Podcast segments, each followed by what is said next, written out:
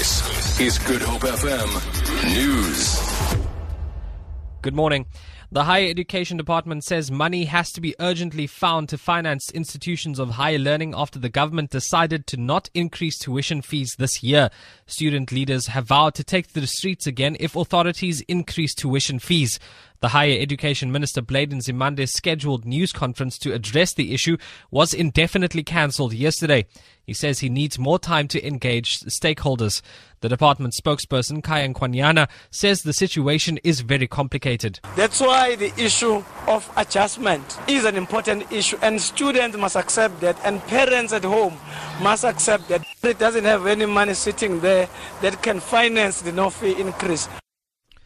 The National Union of Mine Workers has urged Eskom not to take disciplinary action against about 2,000 members who embarked on a wildcat strike on Monday. Eskom yesterday reached a wage agreement with the NUM and trade union Solidarity.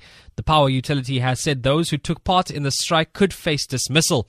NUM chief negotiator Helen Diatile. We have a responsibility to defend our members and will stand by our members until the end of this. But we are hoping that there shouldn't be more casualties that we have. We already have people injured, bitten, they don't they have lost their teeth, others are in in, in jail as we speak. So we will rally behind our members, but very important is to repair the relationship have called on the South African conservationists have called on the South African government to destroy ivory tusks to address illegal trading. A group of activists set light mock ivory in Cape Town as World Elephant Day was marked. Activist Francis Gerard. 25 other nations have destroyed their ivory stockpiles.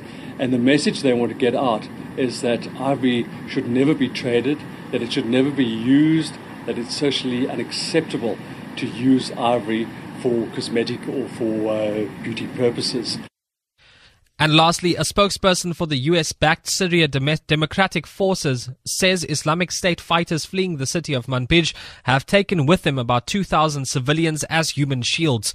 The mainly Kurdish alliance says said it had seized full control of Manbij, but had been unable to talk jihadists leaving the city with hostages. The BBC's Ali McConnell reports.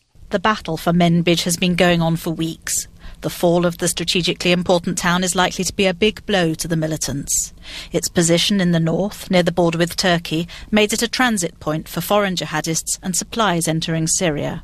It also lies on one of the main routes linking the city of Aleppo with IS's de facto capital in Raqqa. An SDF spokesman said mopping up operations were continuing.